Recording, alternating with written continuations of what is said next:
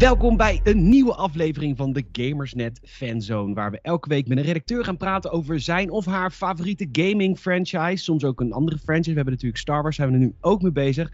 Maar uh, je hebt het al gezien in de titel, we gaan naar een, uh, een jeugdliefde van zowel mijzelf als Patrick. Uh, mijn naam is Peter Bouwman, ik ben te vinden op de sociale media op PTORGN.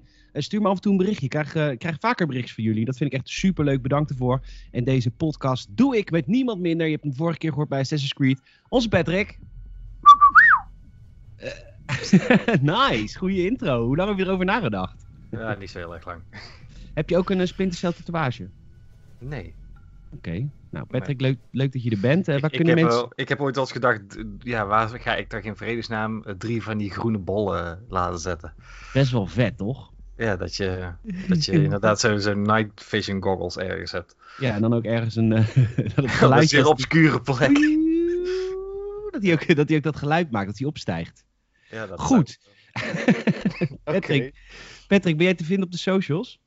Um, nou, heel weinig. Oké. Okay, ik, nou. uh, ik, ik probeer altijd een beetje weg te blijven socials. Ik weet niet. Socials beginnen zo salty te worden, ja. Ja, dat is waar. Wat is dat, dat? is zeker waar. Ja, dat, uh, ja. Ik, ik, ik hou altijd een beetje van paks en vree. Behalve in games, dan wil ik echt iedereen doodmaken. Jij compenseert Maar, uh, in games. ja, precies. Oké, okay, wat goed. Uh, nou ja, goed. Leuk dat je er bent, Patrick. Je laatste review gamers, het was Desperados 3. Een soort Commandos game. Heb ik Ja. met liefde gelezen. Ik geniet altijd erg van jouw reviews. Ja, ik doe mijn best. Ehm, en we gaan, uh, we gaan nu praten over uh, Tom Clancy's Splinter Cell. yes. En ik weet nog heel goed dat ik deze game. Nou, sterker nog, ik denk dat ik gekozen heb voor de Xbox versus PlayStation 2 vanwege Splinter Cell. Want die was exclusief op de Xbox Dat klopt. in het begin. En volgens mij was dat voor mij ook de reden dat ik voor de Xbox ben gegaan. Want ik vond dat zo'n vet computerspelletje. Zeker weten. Dat, En, en, eh, dat was wel eentje die, die, uh, ja, die had wel impact, vond ik. Ja, en uh, wat, je, wat grappig was, is dat het stijlgenre was niet nieuw. Metal Gear Solid was een paar, eerder, een paar jaar eerder al uitgekomen. En je had het net over nog een andere game. Ja, op PlayStation had je Siphon Filter. Dat was ook een beetje zo'n zo'n espionage game. Ja, en het is eigenlijk een genre wat we bijna niet meer zien. Echt een stealth action game, dat je echt niet gezien mag worden. Uh, nee, er zijn heel veel games die wel natuurlijk aansturen tot stealthy gameplay. Want als je net zo'n zo Dishonored en zo uh, pakt, dat zijn natuurlijk ook al games die, die proberen je wel enigszins stealthy te laten werken. Ja, en ook uh, games als Spider-Man en Batman. Dat die zijn ja. ook opties zat om het stealthy te doen. Ja, alleen die, ja, die gaan dan wel wat meer verder in het stramien van de latere Splinter Cell games. Dat, het, ja, dat puur stealth bijna niet te doen is. Dus nee. dat je ook wel wordt ge, uh, gedwongen om actie uh, elementen te, aan te tikken. Terwijl dat uh, ja, de allereerste Splinter Cell, die, die hoopte eigenlijk dat je zoveel mogelijk ongezien bleef. Ja, sterker nog, sommige missies moest je dat ook echt. Want dan was het gewoon mission failed. Ja, ja, als je één alarm had, was je, was je klaar inderdaad. Ja. En uh, zet even de scene. Wat, wat, wat doen we in Splinter Cell? Wie ben je? Wat is je missie, et cetera? Splinter Cell, dat is het, uh, natuurlijk uh, het verhaal. Ja, Tom Clancy heeft daar natuurlijk zijn goedkeuring voor gegeven dat er games over zijn gemaakt. Maar het gaat over Sam en dat Fisher. betekende toen nog iets? Ja, toen, toen kijk, nu wordt overal natuurlijk, als Tom Clancy er ooit iets van geschreven heeft, of weet ik het wat, zijn naam eraan verleent, dan hangt er meteen Tom Clancy aan vast. Terwijl uh, destijds moest je inderdaad nog een beetje de, de, de goedkeuring krijgen van de persoon uh, die erachter zat om de naam überhaupt in de titel te mogen dragen. Ja. Dus, uh, dus vroeger, ja, toen zei Tom Clancy, ja, ik vind het wel een interessant project wat je met, met Sam Fisher gaat doen. Ja. En Sam Fisher ja, was, zoals de, de titel het eigenlijk al was, een Splinter Cell, oftewel een beetje een afgesplitste operative wiens bestaan altijd wordt ontkend door de CIA. Uh, maar die wel op pad wordt gestuurd om, uh, om voor de regering en de NSC uh, wat, wat, wat onderzoek te doen en hier en daar misschien iets te neutraliseren als het noodzakelijk is. Maar als de shit fout gaat, dan weet niemand wie je bent. Het is eigenlijk een soort James Bond, maar dan iets militairder. Ja.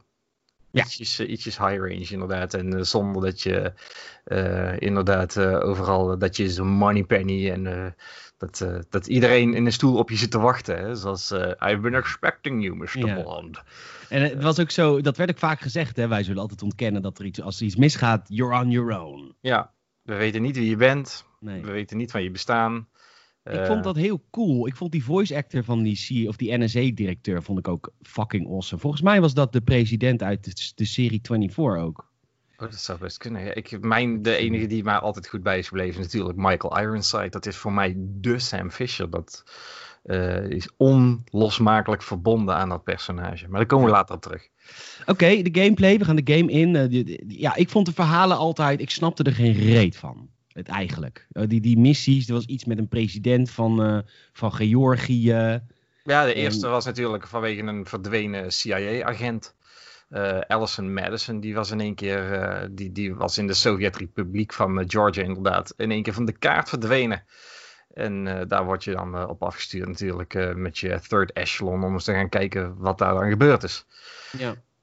Qua gameplay eh, was, het, uh, was het echt bizar. Want uh, ik weet nog dat je, je hebt een night vision goggles. Dat is natuurlijk ook de iconische logootje altijd van die games. Dat klopt. En die game was zo lelijk dat het gewoon beter zichtbaar was. Alles was beter zichtbaar in night vision. Waardoor je eigenlijk een hele lelijke game speelde, vond ik eigenlijk in retrospect. Nou, weet je, kijk, het, het, uh, het ding van, van Splinter Cell was natuurlijk, en dat vond ik toen een tijd wel gaaf, is hoe minder lichtbronnen er in de wereld aanwezig waren, hoe makkelijker de game voor je werd.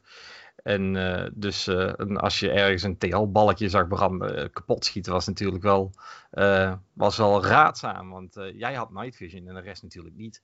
Dus dat was een beetje het ding. Daarom, je zat constant met die night vision aan, wat je al je lichtbronnen uitschakelen. Ja. En ja. ja, moest je een beetje lichamen. ook, die moest je ook verbergen. Als je dat niet deed, ook al was er maar één in de, in de ruimte, dan kreeg je naar de rand toch een alarm. En dan heel vaak uh, was het als je drie, uh, drie keer een alarm af liet gaan, dan was je mission over. Dus je moest al die bodies verbergen. Ja, echt. En ook als je dan, want de game had geen autosave, die had alleen maar autosave. Je kon niet handmatig ja. saven. Dus als jij, zeg maar, drie checkpoints verder kon er alsnog een lichaam in het begin van het level gevonden worden en game over tot gevolg hebben. Het was, het was echt keihard wat ja, dat betreft richting de spelers. Hardcore inderdaad, niks quick saves. Zelfs uh, om het moeilijker te maken voor de speler was uh, zelfs de crosshair niet zo accuraat. Nee, je dus, schoot heel vaak mis. Ja, Met je brothers in arms. Ja, dus uh, dat was ook nog een beetje een dingetje als je gespot wil, uh, niet gespot wilde worden en je denkt, nou, ik heb een silencer, dus wat maakt het uit? Ja, dan dacht je dat je iemand vol op de korrel had en dan schoot je nog naast. Ja. Dus of dat het nou expres zo gedaan is, of dat ze gewoon heel slechte hitboxes hadden destijds, ja, dat, uh, dat weten we niet. Maar het, het was in ieder geval een behoorlijk taaie game. Het was echt taai. En um, je moest ook eigenlijk, het was best om ook mensen gewoon neer te slaan. En dat deed je ja, met de volgens mij nog nooit bewezen dat het werkt. James Bond ninja slag. ja, gewoon zo.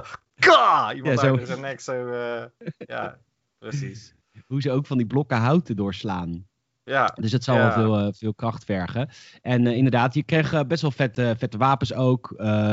die, die, die ring airfoil projectiles inderdaad. Gewoon een soort van ringen die je gewoon tegen mensen aan kon schieten. Waardoor ze, je soort rubber, rubberkogels. Ja. En sticky shockers en zo. Ja. Ja, was dat, werd je ook beloond als je voor de non-lethal kant koos? Dat ben ik eigenlijk vergeten. Nou, volgens mij, um, ik, ik weet niet of dat het in Splinter Cell uh, de eerste ook al zo zat. Of dat je daar uh, echt, uh, want volgens mij kwam dat in een tijd uit dat je nog niet zo heel veel, dat ze nog niet zo heel veel met achievement of, of weet ik het wat, nee, dat je echt interne beloningen kreeg. Nee. Wat, wat staat je het meeste bij van die eerste game? Hoe, ehm, hoe flexibel Sam Fisher was. Hoe bedoel je? ja, want die gast die maakte gewoon, die, die kon gewoon in split stands aan muren kon hij gewoon een beetje, oh, ja. man, als ik dat hier op de grond doe, dan, uh, jeetje, dan kijk als spierpijn. Ja. ja. Ja, dat was vet, ja. Hij kon inderdaad uh, tussen twee muren kon hij zichzelf zo vast, soort van, met een split. Ja. Dat is ook knap. Ja, ja zeker. Dat, was, dat werd ook een beetje een iconische stance in van Sam Fisher. Dat, uh, die hebben ze natuurlijk in latere games nog best wel wat meer gebruikt en uitgebreid. Maar dat was wel hetgene wat mij. Want je had destijds natuurlijk nog niet, werd je nog niet kapot gegooid met trailers aan alle kanten. Toen was het internet nog niet zo, uh, zo uh, erg dat ze iedere tien dagen een nieuwe trailer online gooide. En, en, eh, dus je moest echt je info wel een beetje vergaren van wat je op televisie zag. Of wat je in een blad had gelezen. Of weet ik het wat. Dus uh, ja, de dingen die destijds een beetje gecommuniceerd werden naar de buitenwereld. Ja, dat is ook hetgene wat je uiteindelijk in de game wil bijbleven. En dat waren ja, die night vision en, uh, en die, die stands van hem. Ja en, ja, en Ubisoft heeft de game gemaakt om het echt een Metal Gear Solid 2 killer te maken. Ja, hebben ze ook gelijk de goede studio voor uitgekozen, vond ik. Was het Ubisoft uh, Montreal? Ja, Montreal die deed de eerste, ja. En uh, uiteindelijk is bij Splinter Cell wel alles wat van Montreal is gekomen, dat, uh, dat, dat was wel passable. Of, en zelfs de betere kwam van Montreal af. En Shanghai heeft er ook een paar mogen maken. En die werden uiteindelijk toch ietsjes anders ontvangen. Ja. Dus ja. Oké, okay, het verhaal. wat, ik begreep er gereed van vroeger. Jij wel? Nou ja, kijk, uh, toen, toen die game uit was, ja, wat was ik toen? Even kijken. Uh, 17, dan was ik 19. Okay. Dus ja, toen. Uh, kijk, het enige wat ik er gewoon heel vet aan vond, was dat je heel stealthy moest zijn. Want ik, ik vond Metal Gear destijds vond ik ook echt te gek. En toen boeide het verhaal me heel eerlijk gezegd ook nog niet zo heel erg veel. En dat is eigenlijk later wel gekomen. Dat je, dat je misschien wat verder dan de game gaat kijken. En eens gaat kijken van... Uh, God, uh, hoe zit het eigenlijk met dat hele Splinter Cell gebeuren? Maar dat kwam wel pas nadat je misschien een game meer had gespeeld. Wat ik heel tof vond, is dat je ook echt naar hele verschillende locaties ging over de hele wereld. En ook ja. echt, dat werd ook wel goed grafisch... Uh, ja, grafisch vond ik dat ook wel bijzonder. Kijk, ja, vond ik wel pas vanaf Pandora Tomorrow komen. Hoor, dat je wat meer uh, variatie in, in de, de spelwereld kreeg. Want ik vond uh, de eerste Splinter Cell was heel veel kantoortje hier, kantoortje daar eigenlijk. Dat is waar, dat is waar. Maar Metal Gear was altijd echt maar op één locatie. Tenminste, toen ja. twee en daarvoor één. Ja, dat, uh, dat vond ik wel. Shadow Most Silent, ja. Dat, uh... ja maar dan kreeg je ook als dat je buiten en binnen, weet je. Dan uh, eerst een beetje rondkruipen door, door die basis en naar de rand er buiten rondkruipen om, om Sniperwolf te ontwijken. En naar de rand weer op een of andere landing platform om weer te knokken tegen je broer. Gaan wij ook een Metal Gear aflevering maken, hoor ik aan je?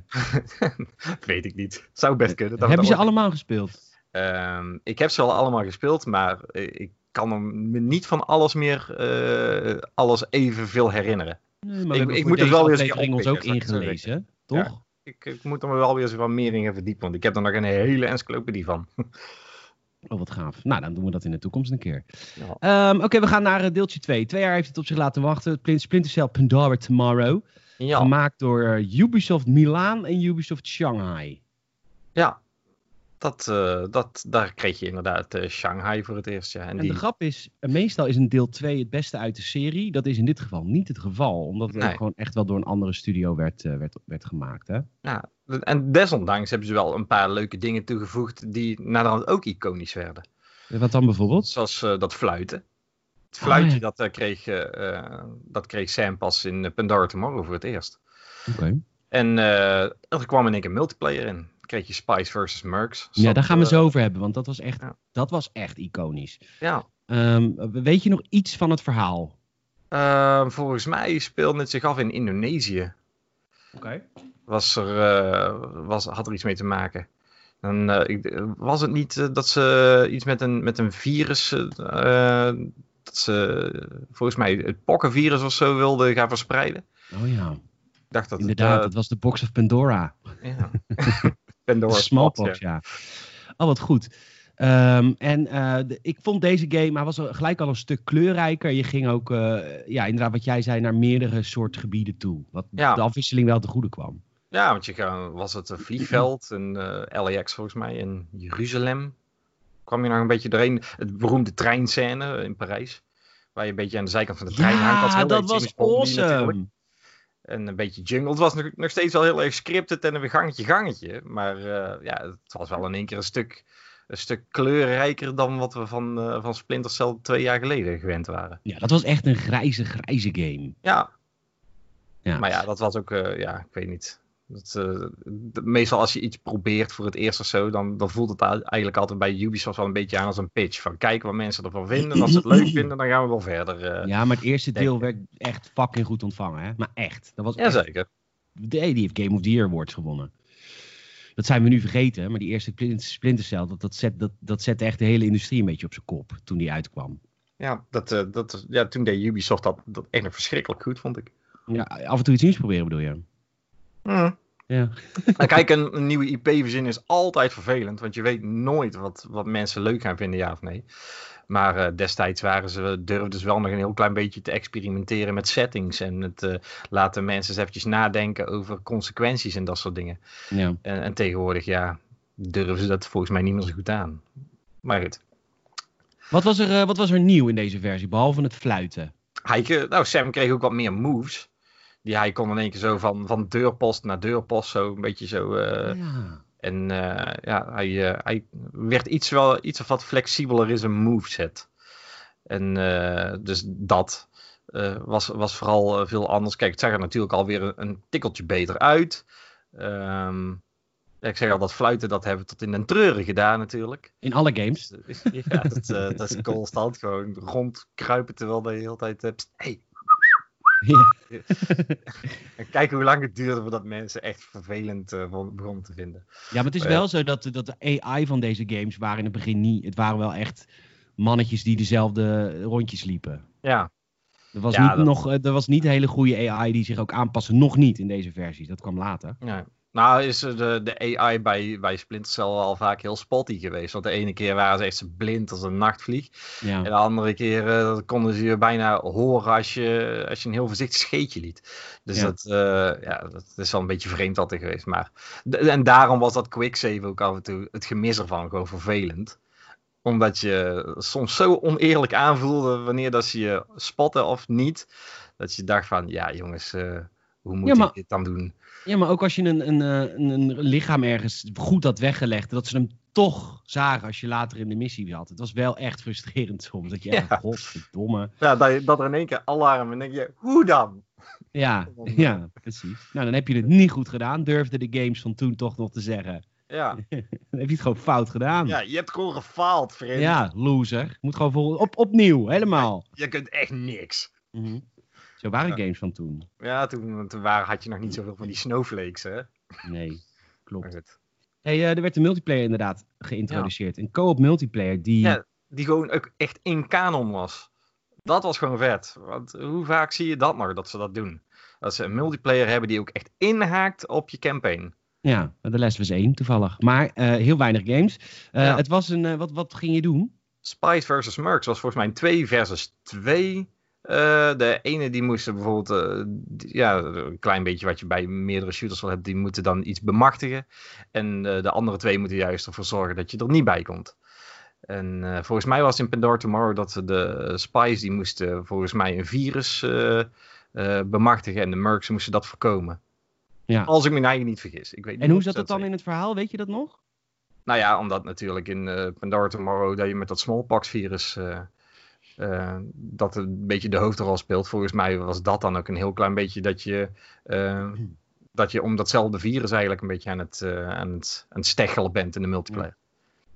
Ja, en het was heel tof omdat de Spice en Mercs helemaal anders speelden. Maar echt compleet. Mercs waren meer een soort van... Dan werd het echt gewoon een, een, een shooter aan de Mercs kant. Was het Ja. ook first person was het er ook? ja, En eh, ja, inderdaad, de spy-kant was zoals je de game speelde in de singleplayer. En dat was zo tof. Er waren, ze hadden geen beweging die overeenkwam. Het was echt heel anders om te spelen. En dat, dat is echt uniek. Dat was Ja. zeker toen uniek. En die servers zijn, want in latere delen zijn er ook wel multiplayer versies.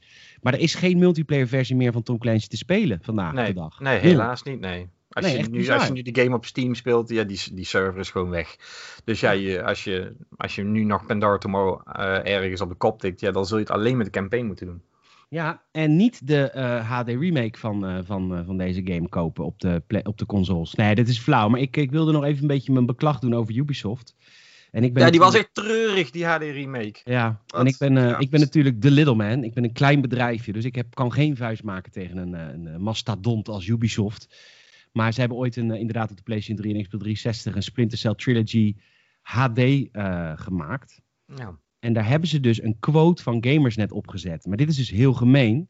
Want ze hebben dus een quote van Gamersnet van de oorspronkelijke review van Splinter Cell Pandora Tomorrow erop gezet. Dus er staat hier, op de achterkant van het doosje, ik heb het doosje hier, want ik bewaar doosjes waar quotes van Gamersnet op staan. Er staat hier, ijzersterk, gamersnet.nl. Maar nee, Ubisoft, nee, dat ging over de oorspronkelijke game, niet over deze flut remake. Nee, die, die had best wel last volgens mij van, van heel veel grafische, of van heel veel glitches. Ja, dat is ik mezelf niet vergis, die, die liep gewoon echt af en toe vast eh, in, midden in een cutscene of zo, of weet ik het wat. Ja, de game was gewoon broken. En ook Inside Gamer hebben ze erbij gepakt. Want toen hebben ze voor Chaos Theory, staat hier ook een quote. Een verplichte aanschaf voor iedereen die van het genre houdt. Inside Gamer. Nee, dat ging over het origineel. Ja, en zo pakt Ubisoft op quote. taffen. Ja, echt niet normaal. Ik schrok me ook de tyfus dat we op die boxart stonden. Ik dacht, huh? Dit hebben we nooit gezegd over deze Flut remake. Nee. Maar goed, we gaan naar het derde deel. Of eh, wil je nog kijken over het tweede deel? Nou ja, ik vind het wel leuk. Om naar het derde deel te gaan. Ja, ja. Chaos Theory. Chaos Theory, de beste game uit de franchise. Een jaar later, en dat was eigenlijk ook omdat eh, daar dus Montreal mee bezig was. Ja, Montreal was achter de schermen bezig met Chaos Theory. Nee, dat is waar toch? De meeste mensen vinden dit toch de beste game van de, van de franchise. Ja, dit was eigenlijk de pinnacle een klein beetje van, eh, van Splinter Cell inderdaad. En eigenlijk ook deel 2 van dezelfde studio. Dus Ja, klopt de theorie toch dat het tweede deel het beste is. In dit geval met een omweg. Eh, wat gaan we doen in, eh, in Chaos Theory? Ja, was dat niet iets met China en Noord-Korea? Dat er, eh, dat er iets, de self-defense eh, gebeuren. Ja, volgens mij was er, was, was er iets, eh, was er eh, iets wat, eh, wat, eh, wat er een, eh, een soort eh, artikel eh, wat gebroken werd. Eh, sinds, eh, sinds de Tweede Wereldoorlog, eh, Constitution eh, shit. En eh, ja, werd, er- werd eh, Sam Fisher op pad gezet eh, om eens te kijken eh, wat, er, wat er aan de hand was. Omdat, eh, omdat die, de United States zich toch wel een beetje ge- genoodzaakt voelde om, om eh, te gaan kijken of dat dat nou waar is. Dat er regeltjes gebroken worden. Ja, en ik kan me de eerste missie nog herinneren. Was dat niet? Dat was echt heel regenachtig ook. Dat, ik weet dat nog. Ik heb geen gameplay van deze game gezien. Nu weer. Maar volgens mij klopt het wel wat ik zeg.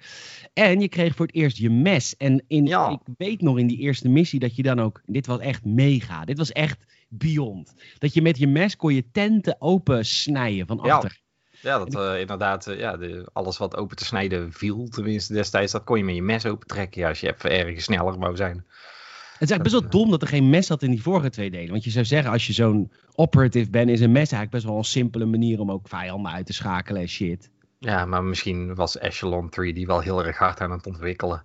Ja, met het mes. Ja, precies. Ik weet niet. Het, is Q. pas, het is pas later geweest natuurlijk dat hij dat, hij, eh, zijn, eh, dat, eh, dat andere mes, dat kromme mes van hem kreeg. Ja, maar dat, hij- dat hij ook echt moest melden bij Q. En dat hij zei, Ja. dat Q zei, we hebben nu toch iets? Ja, Wat we, is we hebben de mes. Een mes. Hier. Ja. Kijk, het is ook scherp. Pas op. Ja. Auw. Je, je kan er ook je brood mee smeren, maar eh, Ehm, deze game zag er grafisch zo goed uit ook, voor die tijd.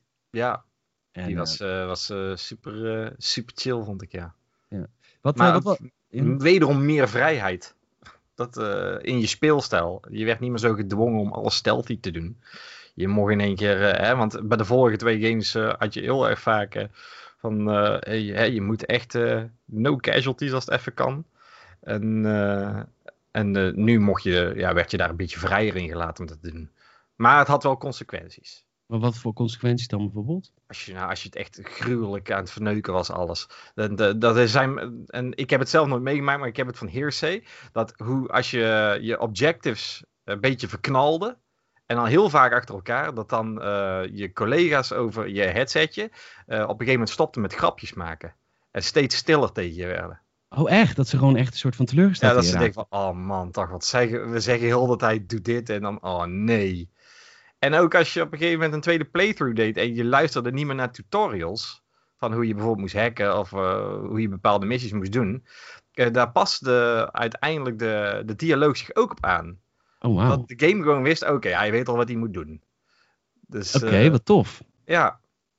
Maar weet je nog dat er een, een trailer van een teaser of, of van een film in die game zat? Die film die nooit uitgekomen is. Oh, we zouden er een film verschijnen. Ja, dus die zat in de game. Ja, kre- kon je een, eh, een teaser trailer van eh, de film. Van een Splinter Cell film kon je aanklikken. Van, eh, if je, voor als je echt alles wil weten. Oh, wauw. maar was die trailer ook echt gemaakt? Met, met echte acteurs? Eh, Nou, het was niet eh, een, een live-action trailer Oh, of zo. Maar het was, eh, ja, het, het, het was wel een teaser. Maar die film is nooit gekomen. Nee. Nee, Ubisoft eh, die is er pas later mee begonnen met films. Met, nou ja, Ja, instant succes. Far Cry. Ja, van, van bol. Bol.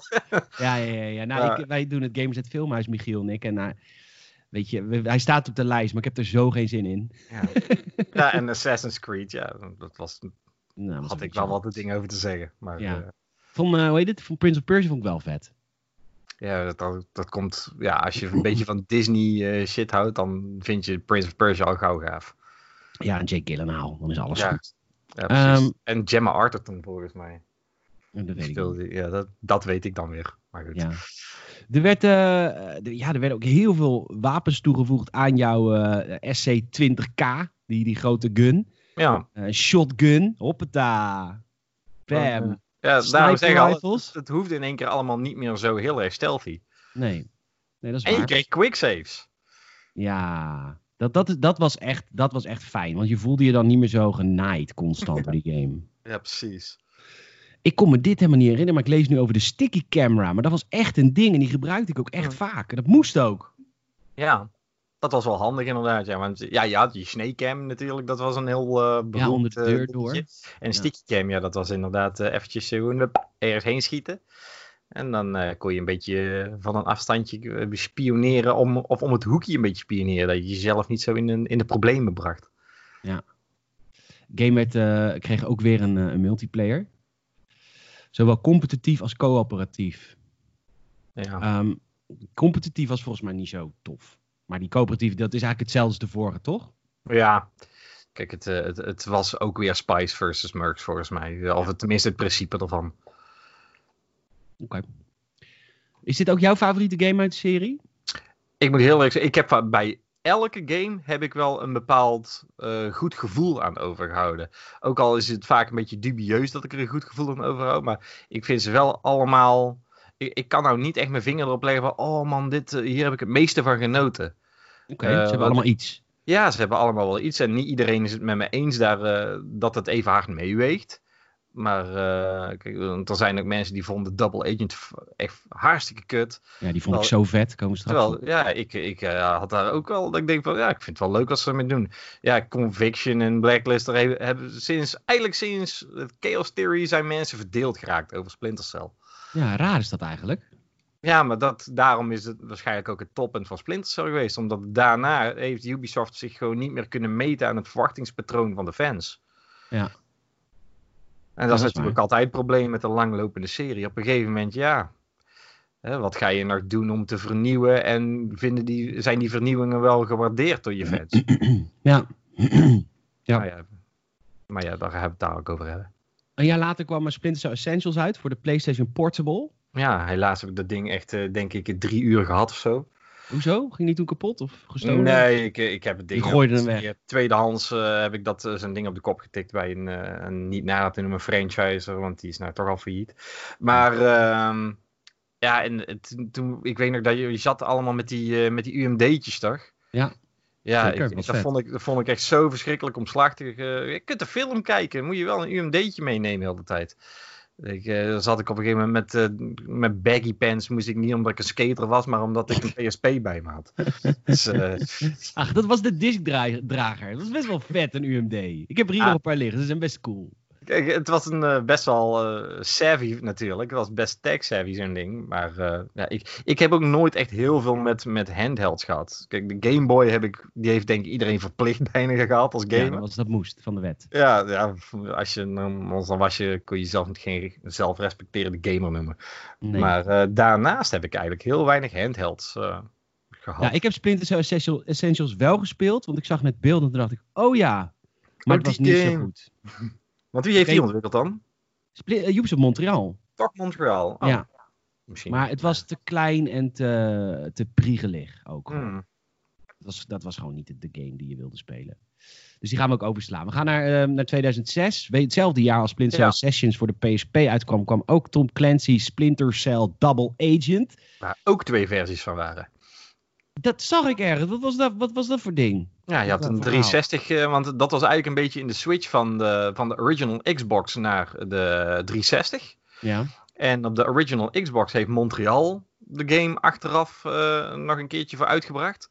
En eh, de 360-versie was door Shanghai ontwikkeld. En het, het rare ervan was, die twee games waren compleet verschillend van elkaar. Oh, wat grappig. Ja. Dus ik, ik kan me voorstellen dat de, dat de Xbox, de PlayStation 2 en Gamecube versies echt een beetje het ouderwetse gameplay weer deden, toch? Nou ja, de original Xbox die had bijvoorbeeld gewoon nog steeds de heads-up display erin zitten. Ja. Dat je ook kon zien of dat je, eh, of dat je veilig zat qua, qua opmerken. Of dat je in een donkere, dat je gespot kon worden, ja of nee. En ook eh, zo'n geluidsmetertje om te kijken dat je niet te veel geluid maakt en dat soort dingen. Dat, dat zat er bij de original Xbox versie nog in. Terwijl dat in de eh, 360 versie van Shanghai, daar hadden ze heel de heads-up display eruit gehaald. Oh, wat Om, grappig. om, het, om het een beetje meer cinematisch te maken. Ja. Eh, maar ook het, de, het hele begin van de game, die, eh, die sloeg bij eh, Shanghai echt van de hak op de tak. Want het ging er natuurlijk over dat, dat Sam Fisher uit een missie wordt getrokken omdat zijn dochter zogenaamd dood is.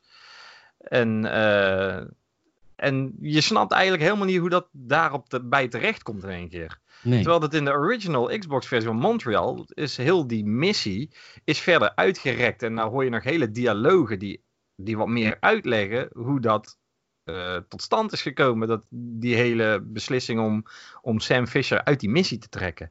Dus die was qua, in het begin echt veel beter. Oh, wat grappig. Ik begin nu ook te twijfelen welke versie ik heb gespeeld dan. Want ik vond... Dit was een van die games, Double Agent, waarvan ik niet snapte dat iedereen zo aan het zeiken was op die game. Want ik vond het zo fucking vette game. Ja, ik denk dat het er een beetje aan ligt aan welke versie dat je gespeeld hebt. Nou, dat zal dan wel de versie zijn Ja. voor, de, voor de PlayStation 2, gok ik dan. Maar er zat ook nog een verschil in tussen de twee versies. Dat je, eh, want je moest eh, het vertrouwen winnen van, eh, van de NSC, maar ook van de, de JBA, de John Brown's Army. Ja, want het was dus zo, een- je ging undercover bij een Ja. terroristische organisatie. Ja, en je wordt na de dood van je dochter, als je dat te horen krijgt, word je in de gevangenis geplaatst om daar inderdaad te infiltreren in de John Brown's Army. Ja, zo vet, jongen. Ik vond dat ook zo vet. Dat je gewoon in die Ja. gevangenis inderdaad. Oh man, en dan kwam Ja. je ook in de compound van de John Brown's Army op een gegeven moment. En dan moest je dus allemaal double agents dingen doen. Dus je moest Ja. dingen doorsturen naar de NSA en shit. Je kreeg echt, nou ja, letterlijk een dubbelrol. Alleen een beetje vreemd dat je net door hebt gekregen dat je dochter kapot is en dat je dan eigenlijk helemaal niks om geeft en dat je gewoon weer aan het werk gaat. Nee, nee, nee. Echte cool guys als Sam Fisher, die, die storten zich dan in hun werk. Patrick. Nee joh, want dan heb je black, of, eh, Blacklist, dan heb je Conviction niet goed gespeeld. Maar, eh, Straks. Die heb ik inderdaad als Ja. minst gespeeld van allemaal. maar het Ehm. was uiteindelijk wel zo dat je had dan die twee balken. En dan, eh, ja, dan, dan moest je een beetje spelen met het vertrouwen van die twee partijen. Ja, klopt. En je En moest heel tijd dingen doen voor de NSC. En eh, dan verloor je weer het vertrouwen bij eh, John Brown Army. En andersom. En eh, daar zat dus ook het verschil in. Bij de, bij de Xbox 360 versie had je letterlijk twee balken. Die je helemaal kon opvullen en waar weer een klein beetje afging. En bij de original Xbox versie, de, dus die van Montreal, had je één balk. En daar verschoof heel de tijd. Het midden was een beetje neutraal. En daar verschoof de hele tijd een Oh. beetje je balkje van links naar rechts. En Naar dat, evil eh, of naar good guy. ja, alleen het rare ervan was dat in, in, in de versie van, eh, van Shanghai, daar kon jij bijvoorbeeld een bug planten in de computer van, eh, van John Brown's Army, maar ze wisten niet dat jij dat gedaan had. Nee. Dus je verloor geen vertrouwen van ze, maar je won het wel van NSC. En, en bij, als je maar één balk had, dan ging je automatisch, verloor je het vertrouwen van, van de JBA. Ja, ik Dus heb de Xbox dat is 360 versie gespeeld. Ik had twee balken, dat kan ik me nog herinneren. Ja, Oké, ehm, ik vond het, eh, want je, je kreeg missies in dat hoofdkantoor van de John Brown's Army. Daar Ja. moest je echt een beetje sneaky inderdaad eh, bugs planten. Maar je werd ondertussen wel erop uitgestuurd. En dat werden wel missies gewoon zoals we die gewend waren uit de vorige games. Inclusief je hele pak, je, je night vision goggles en shit, Ja. toch? ja want ze wisten natuurlijk wel dat je een voormalig eh, intelligence agent was. Dat, Ja. dat wisten ze wel. Dus eh, daar, daar werd je ook gewoon voor gebruikt. En het mooie daarvan was dat je op een gegeven moment gewoon keuzes moest maken. Omdat je van allebei de partijen eigenlijk in dezelfde missie een opdracht kreeg. Ja, En de ene zei van ja, je moet hem doodschieten. En de andere zei je moet hem beschermen. Dus ja, dat, eh, dan moest je kiezen wat je deed. En eh, dat was wel een heel gave twist, vond ik. ja, zeker, want het had ook echt invloed op het einde van de game. Ja, precies. Heb jij hem ook meerdere malen uitgespeeld om te testen wat de andere uitkomsten waren? Oeh, dat is lang geleden dat ik die gespeeld heb. Ik durf het niet meer te zeggen. Oké, want als je. Ja, er waren gewoon echt gewoon eh, verschillende eindfilmpjes afhankelijk van hoe je het. eh, er waren drie eindes. Afhankelijk van hoe je het hebt gedaan. Ja, ik, heb, ik weet wel, ik ben er nu nog niet zo van, van eh, een game nog een keer spelen om te kijken wat het einde doet. Kijk, tegenwoordig heb je best wel veel games dat je je final save is vlak voordat je eigenlijk een echt de decisive actie moet gaan uitvoeren. Dus dan wil ik het nog wel eens doen om te kijken wat het einde is. Ja. Maar uh, ja, om een game helemaal opnieuw te spelen, heb ik, deed ik toen al niet zo heel erg vaak. En, uh, maar tegenwoordig gelukkig ietsjes meer omdat je, je moet toch een beetje iets kunnen vertellen in een review. Ja, ja er waren dus, uh, de, de, de, de, de reviews waren niet zo positief. Het was, mensen zagen dit echt als een, ja, echt als een mindere game. En ja, ik vond ik, het echt een topper. Ja, ik denk uh, dat het een heel klein beetje kwam omdat toch met... Kijk, het ding was, het, het, het verhaal van Shanghai begon, of die begon slap, maar die eindigde heel sterk. Vanwege okay. character development aan de kant van de, van de John Brown's Army. En die van Montreal, die begon heel sterk, maar die eindigde juist weer heel slap. Oh, wat grappig. Dus een, een, combinatie van die twee had misschien um, wat meer, uh, ja, wat, wat, positievere feedback kunnen krijgen van, van de fanbase. Maar uh, ik denk dat bijna iedereen maar één van die twee versies gespeeld heeft. Dus dat iedereen heeft al iets waarvan ze zeggen van ja, dat vond ik echt niks. Nou, de Gamersnet uh, reviewers die toen bij Gamersnet werkten, ik werkte er toen nog niet, maar die waren ontzettend enthousiast over deze game. Hmm. Dus bij Gamersnet hadden we weer gelijk, want het is ja. gewoon fucking vet. Ja, maar ja, mensen houden niet zoveel van verandering soms. En vooral als je al drie of vier games hebt gehad, ja. dan, dan zeggen mensen enerzijds we willen wat nieuws. En dan doe je dat. En dan zeggen ze ja, maar dit is wel, dit is wel heel erg nieuw. Dit, ja, dit vinden we niet meer leuk. En, nou ja, dat, dat, dat, heeft het volgende deel. We moesten weer uh, echt wel lang wachten tot 2010. Ja. Vier jaar gewacht op een nieuwe Splinter Cell. Op Conviction, ja. Uh, op Conviction, gemaakt door Ubisoft Montreal, over uh, vernieuwing gesproken. Want deze game deed wel echt, die maakte van het stoere spyleven, maakte het eigenlijk een beetje meer een, een, menselijk verhaal. Ja, maar toen werd het ook wel echt een actiegame. Het werd, eh, dit was echt de actiegame. Je had, ja. je had in deze game er ook een soort van automatisch richten en schieten. Ja, je... mark and execute. Ja, dat, dat, dat was niet goed hoor. Ja, kijk, het, het zag er heel erg smooth en gestyled uit natuurlijk. Hè? En sowieso was uh, Conviction qua uh, vormgeving, was, vond ik het echt heel gaaf. Dat je echt je objectives gewoon op de muur geprojecteerd zag en dat soort dingen. Ja, dat was tof. Dat vond ik echt heel gaaf. En, uh, maar ook het, uh, het ja, uh, wel het verhaal erachter dat Sam er uiteindelijk achter komt dat zijn dochter gewoon leeft. Spoiler alert! En dat heel die shit gewoon in scène is gezet. vanwege, ja, vanwege een, een NSA-mol die, die, die niet mag weten dat zij nog leeft. En die heeft bijna heel Echelon 3 zo'n klein beetje als een privé-leger ingezet. Ja. Dus uh, Sam voelt zich een beetje genaaid door zijn, uh, door zijn oude collega's. Ja, en je wordt gestript van al je powers. Ja, ja je, bent gewoon, je, bent gewoon, ja, je bent gewoon een, een huistuin- en keuken-citizen bijna. En, uh, ja. Maar ja. wat wel knap was, die gast die volgens als je een beetje de lore en het kanon een beetje bij... Hij is al dik in de 50. Zeker. In die game. Maar hij beweegt zich voort als een cat on crack. Ja, nee, dat deed hij zeker. Dus, ja, maar hij is uh, top getraind natuurlijk altijd. Hè? Ja, maar dan nog. Ik, uh, ik, ja, ik weet niet of dat mensen die... nou ja, trouwens. Er zijn wel meer mensen in de 50 die bijvoorbeeld in het leger hebben gezeten die nog behoorlijk... maar hij is wel heel heb erg... Heb je Tom Cruise wel eens gezien? Die springt nog uit het vliegtuig, doet nog al zijn eigen stunts. Ja, en dan drie dagen later dus de volgende dag uh, opnemen. Ja, Want uh, op dan het... moet hij even bijkomen. Ja, ja, vind je het gek. hij, had een, uh, hij had ook geen, niet zijn, zijn kleding aan. Tenminste, sowieso niet in het begin van de game. Nee, ik weet niet of het later in de game wel is. Ook. Ja, later van de game wel. Maar hij, en hij moest, de, had niet meer, tenminste zijn snufjes kwamen meer uit de echte wereld. Ja. Ik kan me iets herinneren met een spiegeltje. Ja, af en toe kijken dat, ze de, dat zijn eyeliner nog een beetje lekker zit natuurlijk. Ja, precies. Dat was ook nodig. Uh, ja. wat, vond jij, wat vond jij vet aan deze game? Ja, ik vond dus...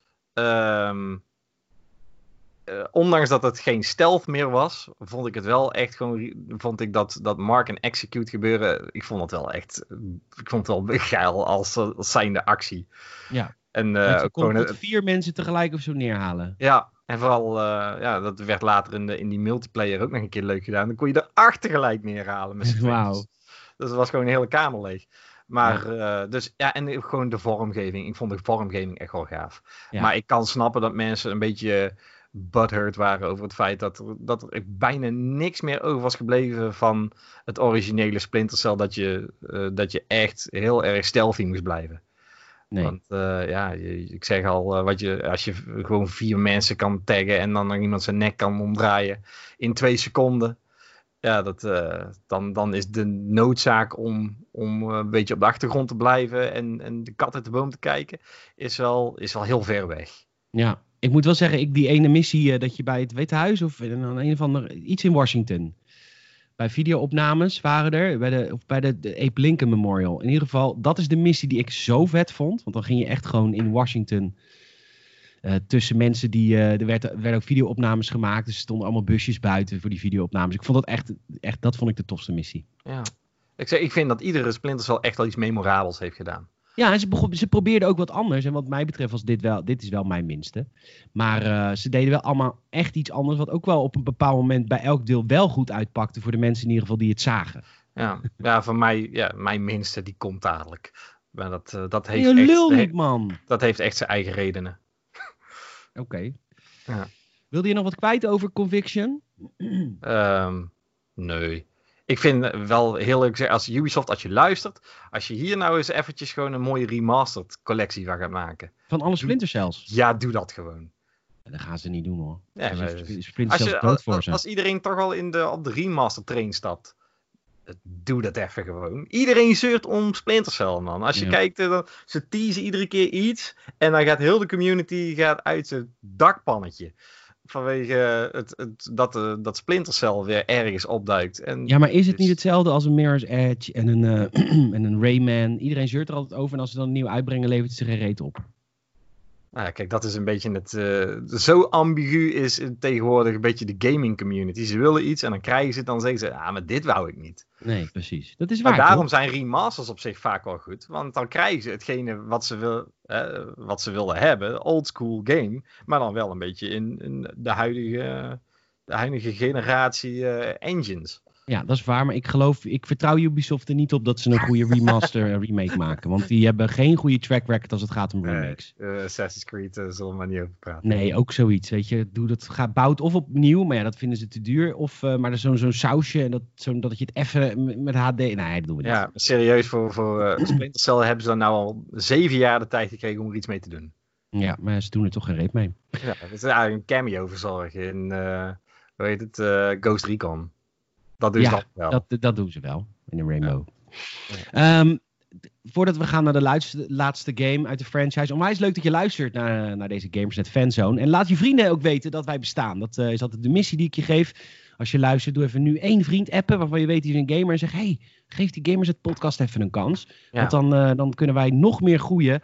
En dan zijn wij heel blij mee. En eh, volg ons ondertussen ook op social media, op Instagram. En ehm, Ja. check je Gamers nieuws elke dag via gamers.nl. Allemaal game Ja. Superleuk. Ja, maar die missie moet wel eh, non-lethal en liefst zonder alarm. Ja, absoluut. Maar wel snel. Wel nu even appen naar iemand. Van hey, Ja. ja. Ja, wij nou. doen wel even quick save en dan kun je dat doen. zeker. We gaan naar eh Splinter Cell Blacklist. Yes. Wat een vette game is dit, Patrick. Echt bizar. Eigenlijk echt de vetste, een van de vetste Splinter Cell games uit de reeks, als je het mij Zo vraagt. op, joh. Zo de. Echt Je drones. eind Er zitten drones in. Drones. Ja, ik kan, man, ik zal je even uit de drone helpen, maar eh, nee. Nee. Ja, Kijk, dat vond ik zo'n vette game. Ze- nou, kijk, ik overdrijf. Blacklist was gewoon een goede game. Alleen ik vind wel dat Ubisoft echt fout heeft gemaakt met het opstellen van deze game. Wat dan? Ehm, allereerst, en daar kan Ubisoft heel weinig aan doen, eh, geen Michael Ironside, maar Eric Johnson als eh, Sam Fisher. Ehm, ik ben opgegroeid met Michael Ironside. Ja, dan gaan we, dus, dan van zit, je net te zit je net te lullen over gamers, dat die verandering zo moeilijk vinden. En nou hebben we een Nee, verandering. even serieus. Hoe, als jij in één keer, eh, als jij eh, straks Paper Mario opstaat en je hoort in één keer, hey, ik ben Mario. Ja, maar Dan die je- man dan die je gaat op een gegeven moment dood. En dan komt er een vervanger. Ik ben, Nee, ik ben dan- altijd dan voor houd- recast. Dan houden ze op met Super Mario. Ja, dag. Ik ben altijd Ja. voor recast. Wat mij betreft hadden ze Princess Leia ook mogen recasten. Carrie Fisher. Het gaat om de rol. Het gaat niet om de Nee. acteur. Maar goed, Michael Ironside.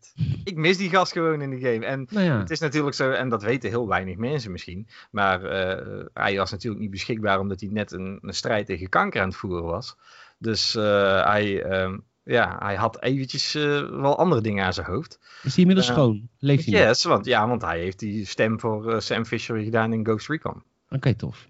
Dus daarom dachten mensen allemaal weer hey, er komt weer een, een Splinter Cell aan. Maar met Michael Ironside.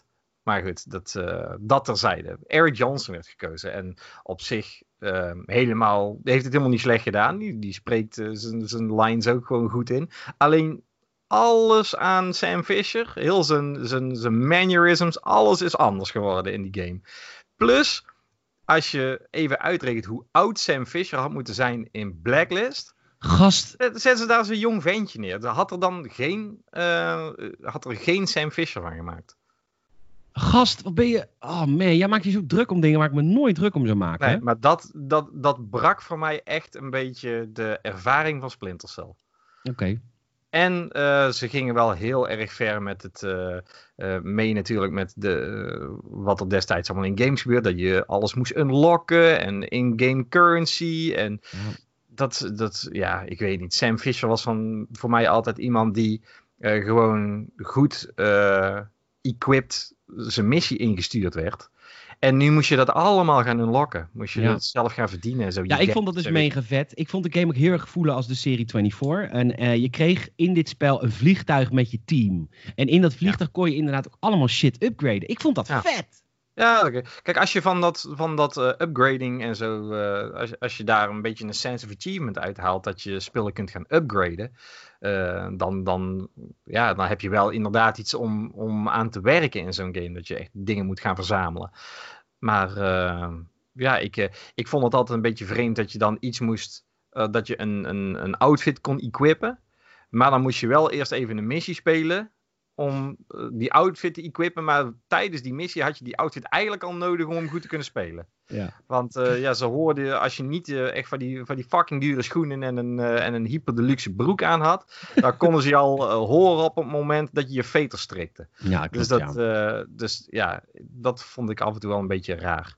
Maar, ik vond de missies wel heel goed gestroomd uit. Ik vond dit een uh, een goede mix tussen de, de snelle actie van Conviction en de ouderwetse gameplay uit Chaos Theory. Het, het zit, zat er echt ja. tussenin. Je kon echt wel stijl. Ja, ja het, het, ding was natuurlijk, je kreeg in één keer de optie om drie verschillende speelstijlen aan te pakken. Want je had Ghost, een Panther en Assault. Ja. En dan werd je aan het einde van je missie werd je een beetje beoordeeld van hoe heb je het gedaan. En was je Ghost, Panther of Assault. En dan kreeg je daar dus die in-game currency voor.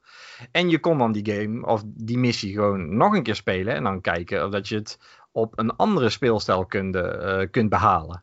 En uh, dus ja, het had wel lekker replay value. Absoluut. En uh, ik kan me nog heel goed de Guantanamo Bay missie herinneren. Dat vond ik echt heel tof. Dat vond ik echt zo vet. Dat was toen ook echt in het nieuws. Heel erg. um, en ik vond gewoon dat vliegtuig leuk met je collega's en hoe die missies werden ja, samengesteld. Ja, kreeg, ja. Ja. ja. ja, vind ik vet. Ja, ik zeg al, het is niet zo dat ik het een kut game vond hoor, want het is absoluut niet. Ik heb uh, Blacklist ook gewoon met plezier gespeeld. Alleen, uh, ja, voor mij was dat wel, uh, en, en voor heel veel mensen met mij hoor. Ik ben niet de enige die vindt, nee, nee. of die, die Michael Ironside erin miste. Maar, ja, het, het en natuurlijk ging het ook weer een beetje verder met het grafische stijltje van Conviction inderdaad. En dat vond ik ook gewoon heel gaaf. Want het zag er allemaal super tof uit. Lekker smooth was het. En uh, gameplay was ook echt wel fulfilling.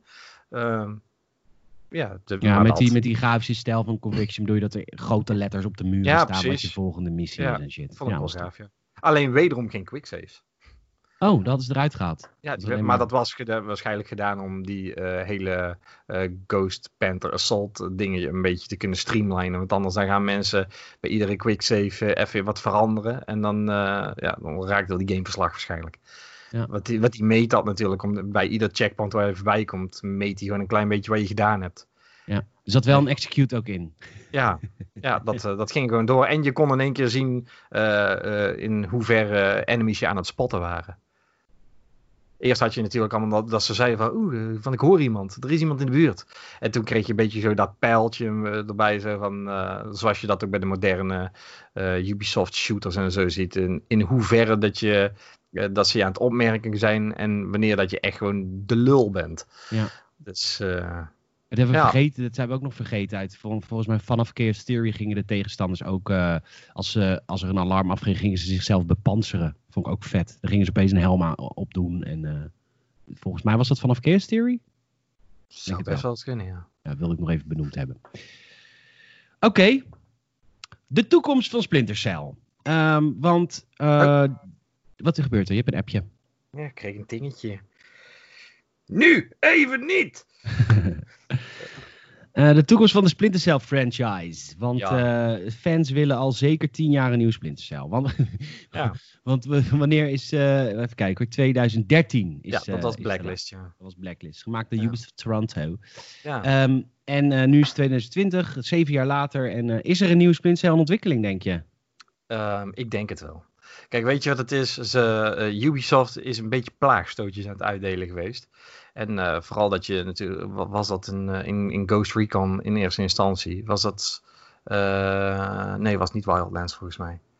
Nee, was Ghost Recon. Breakpoint. Breakpoint, ja. Dat je ergens in één keer het pak van Sam Fisher kon vinden. Oh, wow. In een vliegtuig. En uh, dus dat was een beetje al een, een plaagstootje. En daarna kwam natuurlijk uh, ook nog DLC waar Sam Fisher in één keer uh, in verscheen. Met de stem van Michael Ironside. Ja. En toen dachten mensen al, ja, Michael Ironside gaat niet voor dat cameootje van, van, van twee minuutjes. Daar gaat hij niet voor naar Ubisoft komen. Hij moet iets meer aan het doen zijn. Ja. Dus ja, we hopen het allemaal een heel klein beetje al een hele lange tijd. Dat ze er dus iets mee gaan doen. Maar dan ben ik wel een voorstander ervan dat Ubisoft een einde breidt aan uh, het Splinter Cell verhaal. En dat ze er gewoon een mooi einde aan geven. Want die, die man die is inmiddels al 180 in de game, Sam Fisher. Ja. Dus uh, dan dat, laat hem eens met pensioen gaan of zo dan. Ja, oké. Okay. Dan, en dan gewoon een opvolger benoemen. Ja, bijvoorbeeld. Ja. Hè, dat, dat, dan, uh, dat, ze, dat we dan een soort plot twist krijgen dat die, die, die Sam Fisher uit Conviction eigenlijk helemaal Sam Fisher niet was. Nee. En dat hij daarom ook een andere stem had en nog zo jong was. I guess.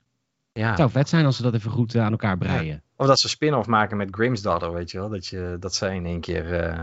Ja, dat zou heel tof zijn. Chick, ja. dat hoort ook helemaal bij deze tijd. Ja, ja. Het overnemen. Precies. Zou ik vet vinden. Deze podcast komt uh, 24 juni online. En um, dan is het nog uh, drie weken voor de Ubisoft uh, persconferentie. Want die is 12 juli aanstaande. Wellicht dat ze dan uh, iets gaan aankondigen van Splinter Cell. Het zou heel vet zijn en ook wel ja. weer tijd. Ja, en dan wil ik niet alleen maar een cameo van, van Sam Fisher in Just Dance of zo zien. Nee, willen we niet. We willen helemaal geen cameo's zien. Tenminste, we willen wel cameo's zien, maar pas als dat ding is aangekondigd. Ja, precies. En we kunnen ergens naartoe leven. Ja. Dan, uh, dan vinden we het prima. Anders niet. Nee. Um, ik, uh, ik wil jullie bedanken voor het luisteren naar deze, game, deze Gamers uit Fanzone. Um, en als je ons extra wil supporten of heel extra podcast content, dan kun je ons, uh, kun je ons supporten via patreon.com slash gamersnet. We hebben steeds meer exclusieve content, uh, extra bonus features die we via uh, ons Patreon-account aanbieden. Bijvoorbeeld uh, audio-commentaren van verschillende persconferenties en verschillende vette films. Uh, we doen een, de reguliere Gamers podcast altijd een half uur langer voor Patreon. En we doen bijvoorbeeld ook extra prijsvraagjes doen we ook via ons Patreon-account. Kortom, alle support wordt onwijs gewaardeerd. Onwijs bedankt als je dat zou willen doen. Patrick, ik vond het superleuk om, om de Splinter Cell franchise weer met jou na te lopen. Het was me een eer. Het was mij ook een waar genoegen. En uh, ik hoop je weer heel snel te spreken in een andere podcast. En uh, voor jullie luisteraars, aanstaande zaterdag zijn we natuurlijk weer met de, dat is de hè, met een de podcast. Ja, de Gamersnet podcast. Tot